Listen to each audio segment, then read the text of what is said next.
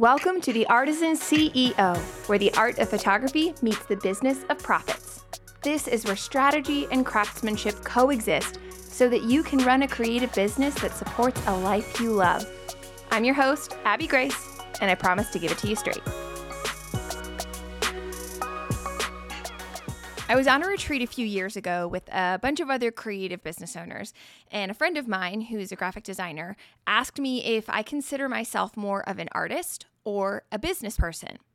After pausing to think about it, I said I probably fell more into the business owner category since I love the strategy behind being a professional creative and I love the psychology of brand photography and I love blogging and I love marketing and all of that. But then she said, Oh, really? I would have put you more into the artist category, which was a big compliment to my work. But it did leave me wondering shouldn't I be both?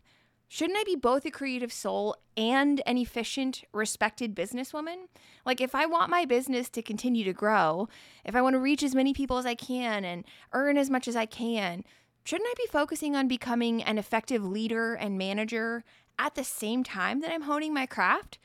Because if I'm an incredible photographer, but an inefficient business owner, that limits the number of people I can reach. It means poor quality of service for my existing clients, which then means lackluster referrals, and that means stunted business growth.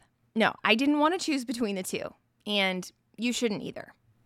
When I first started my business, I began because I loved my craft. I loved photography. I fell in love in the darkroom in college, and I wanted to have as many people in front of my camera as possible. When I left my corporate defense contractor job to go full time with photography in 2012, I figured that this dream of being a professional creative would probably last me for a few years before it eventually fizzled out and I'd have to go back to my corporate job. I remember thinking at times like I wonder how I would put my job onto a resume. Like how do you describe that you left to go full time to be an artist without making it sound like you just thought it would be fun to take a couple of years off to play with the camera. like there was no way that I could be a photographer in the long run, right? After all, there's that whole trope of the starving artist. And so it seemed like, by definition, this was going to be short lived because I would eventually need to grow up and make a real living, right? But as time passed, I realized that I might actually be able to make this whole self employment thing a lasting gig. The photographers who I saw that were on their own paths to a long term career in the industry, they were the ones who were treating themselves like business owners. They were the ones who were investing to learn new marketing strategies and the ones who could tell you what their profit margins were. They were the ones who had boundaries around their personal and their business time. And so I realized that if I wanted my business to succeed in the long term, it wasn't enough to love photography but fly by the seat of my pants when it came to the business stuff. No, I needed to learn business strategy. So that's exactly what I did. I began to run my business like an actual business, not just an expensive hobby, because I had a real income that needed to be replaced once I left my corporate job.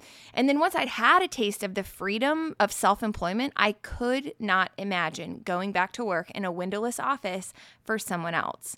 I got serious about investing in business opportunities that had actual ROI, not just fun things that I could technically get my business to pay for. Like you guys have done that, right? That conference that looks really fun, that all your friends are going to, that like probably won't actually have a huge impact on your bottom line, but it would be really fun and you know that you can technically write it off on your taxes. It's okay. We've all been there. So when I decided to put on my CEO hat, I began outsourcing the parts of my business that were holding me back, things that either took up too much time or were causing friction along the pipeline. I began to realize that I was going to need help. Like, I wanted to be a small business owner, but I didn't necessarily want to be a solopreneur. And also, with the goals that I had and, and where we wanted the business to go, I couldn't do that on my own. So, in 2015, my husband, Matt, joined as my business partner, and he left his full time job just a few months later. So then I stepped into speaking on stages across the country and we began building courses and we launched a shop. I did my absolute best to eliminate distractions that were going to pull me off course, and I prioritized time to refill my creative tank with personal work. So my photography was getting better and better as I sharpened my skills as a respected business person. Real quick, photographers, are you tired of lather, rinse, and repeating the same tired collection of forgettable photos from one brand session to the next? If you're ready to turn yawn worthy galleries into the sort of results that thrill your clients and get you both noticed, then you're definitely going to want to join me for my free training, The Backstage Secret to Scroll Stopping Brand Photography. Whether you're a seasoned veteran or you're just getting started out in the world of branding, this session is for you. I'll teach you my number one strategy for crafting stories that resonate with your clients and their audience, which is the biggest secret behind creating galleries that not only look stunning, but also drive engagement and sales for your clients, which, spoiler alert, is what keeps them coming back for additional sessions in the future. Because as brand photographers, purposeful matters more than pretty, but who says you can't have both? Our job is to think like a marketer and shoot like an artist, but you have to have both pieces of that equation. And learning to approach with the mindset of a strategist, that changes everything. So if you're raring to say goodbye to cliche galleries that simply repeat what's already clogging your Pinterest and social media, and hello to a method that drives brand loyalty and real bottom line growth, then head on over to abbygrace.co slash training. That's abbygrace.co slash training. It's time to leave those forgettable, smiling at a laptop photos in the dust in favor of a more tailored approach that's going to leave your clients obsessed and already planning for their next shoot with you. One more time, that's abbygrace.co slash training. I'll see you in class. And then a few years ago, I made the pivot from weddings into branding, and things took off in a way that they had not before. I catapulted to the top of the brand photography niche. And with how quickly things grew, and then soon after becoming a mom for the first time, I found myself needing that CEO mindset even more than before. I could not afford to run and grow my business without things running like a well oiled machine. These days, I've had the honor of shooting for some of the best names in the creative industry, names like Ashlyn Carter, Caitlin James, Mary Morantz, and Riley Sheehy. I've worked across the US and Europe. I have clients from California to Spain. My work has been seen in Forbes, Southern Living, Martha Stewart, and more. I've had the privilege of sharing my proven process with hundreds of students inside Brand Photography Academy. And all of that was possible because I put on my CEO hat early in the game. I could not have done all that with a fly by the seat of my pants approach to business. Here's what I want for you I want you to be able to stay in business for as long as you want to, doing work that satisfies your creative soul for rates that provide for your life. In short, I want your business to support a life that you love, and I want you to enjoy the ride.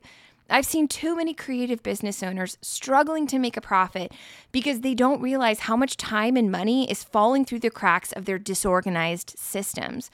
I'm telling you, no matter how gifted of a photographer you are, you are no good to your clients if your business is a mess and you cannot deliver consistent results. But as artists, we tend to clam up when you suggest systems, order, or automation. Like it frightens a lot of us because we worry that it'll erase the personal touch and the heart that we bring to the table. You can be a heart centered photographer who creates beautiful, satisfying work and turns a profit. You do not have to choose between the two, and you shouldn't choose between the two. Are we going to talk about systems on this podcast? You betcha, because I have learned over the years that systems actually free up margin and allow me to be more creative. See, when I run my business like a CEO, I'm a better artist because of it. And the conditions surrounding my work, they're more enjoyable. Why? Because having systems and standard operating procedures means that I'm not having to exert new energy to make the same decisions over and over again being an artist for a living can feel like an uphill battle at times, right? Like, I cannot tell you the number of times at the beginning of my career, especially, that I was told that's too expensive, or, you know, you face a client who doesn't respect your process or your workflow. But I firmly believe that a large factor in, in the majority of those interactions was actually my lack of professionalism because I wasn't treating myself like a business owner. My potential clients didn't do it either there have been times where I felt like a victim of my small business. And maybe you have felt that way too at times. Like this thing that you used to love, that used to be your baby. Maybe sometimes it feels more like a monster than a beloved child, right? It doesn't have to stay that way though. It is completely within your ability to turn things around, to take on the mantle of leader of your business and steer your own ship instead of being a follower dragged along for the ride, like a kid who gets tangled up in the strings of a runaway kite. Not only do your clients want you to lead them well, I'm also willing to bet that there are people outside of your business who, I don't know, maybe enjoy spending time with you. But like when your business is a mess, that bleeds over into the personal areas of your life. Maybe your lack of SOPs, standard operating procedures, maybe that means that you have to spend extra time on a project that could have been partially automated, and you end up missing out on taco night with friends again because you have to work late. Or maybe you're stressing about a client situation caused by a lack of organization. You missed a due date for a client and they're upset, and you're turning it over and over in your mind, rehearsing what you could have done differently or what you're going to say in your response. And when you email the client back, you're stressing out over the unhappy client when you should be focused on playing outside with your kids. See, a messy business doesn't just affect your clients, it steals from your life outside of work too. I know because I've been there. I've been the one answering emails at 11 p.m. on a Saturday night when my husband is asleep in the other room. I've been the one who's missed out on time with my friends and my family because I couldn't shut my laptop. I remember growing up, there were those kids that, you know, their parents worked too much. And even when their parents were there, they weren't really there, you know, like they may have been bodily present, but it felt like family time was really just them biding their time until they could go back to the office. I don't want that to be our generation's legacy. I don't want that to be our industry's legacy. I want to be where my feet are. I want my children to know that they get the best of me, not just what's left of me. I want my friends and my family to know that they can count on me. When I say I'll be there to help with something, that I'm good for my word, that I'm not going to have to back out last minute because I managed my time poorly again, and now I need to spend another evening on the couch with my laptop. There are seasons of hustle in every business. I'm not saying that I've never worked after my kids go to bed or had to miss out on something social that I really wanted to do because I had a deadline. But I am saying that those seasons are short and limited. They are exceptions, not the rule. Anytime I start to creep into the Abby's working too many hours territory, Matt and I reassess because I do not want to leave a legacy of overwork. I want my business to serve well in every corner, serving my clients and my family. I don't care if you're six days or six years into entrepreneurship. It's never too early or too late to adopt the role and behavior of the CEO of your business you might think that you don't have the quote unquote right to act like a CEO, to treat yourself and your business with respect. Maybe because you're an artist and our society is really bad about undervaluing the arts. Or maybe because you're new or you're too young or too old or too whatever thing culture might have told you that makes you feel unqualified. Forget all of that. You, you, the business owner, get to decide what kind of business you're going to run. Is it going to be one that goes the distance? Will you make the money that you aspire to make, doing the kind of work that you feel called to do? Will you serve in the areas that you were created to serve, making the difference you were created to make? Will you have margin to be where your feet are, to be present with loved ones when you're not working, to not always feel like you're half in, half out? It's up to you, my friend. That is a decision that starts with you. And the first step is to realize that your business needs a leader, it needs a CEO.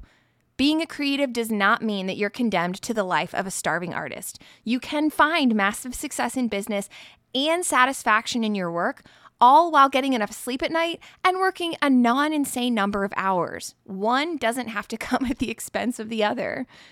No matter whether you aspire to grow a team or be a solopreneur for the rest of your life, if you want to see success, and I'm talking predictable, reliable success in your business, it's time to put on your CEO hat. You ready? Let's go. Come and find me and say hello on Instagram. I would love to hear from you. Go ahead and drop me a line at Abby Grace Photo and answer the same question my friend asked me all those years ago. Would you consider yourself more of an artist, a business person, or a healthy combination of both? I hope you enjoyed the show. If you did, remember to hit subscribe so you don't miss an episode and head over to abbygrace.co slash podcast for even more resources to help you blow your clients away at your very next brand shoot. I'm Abby Grace, and I'll see you next time. Now, let's go get after it, shall we?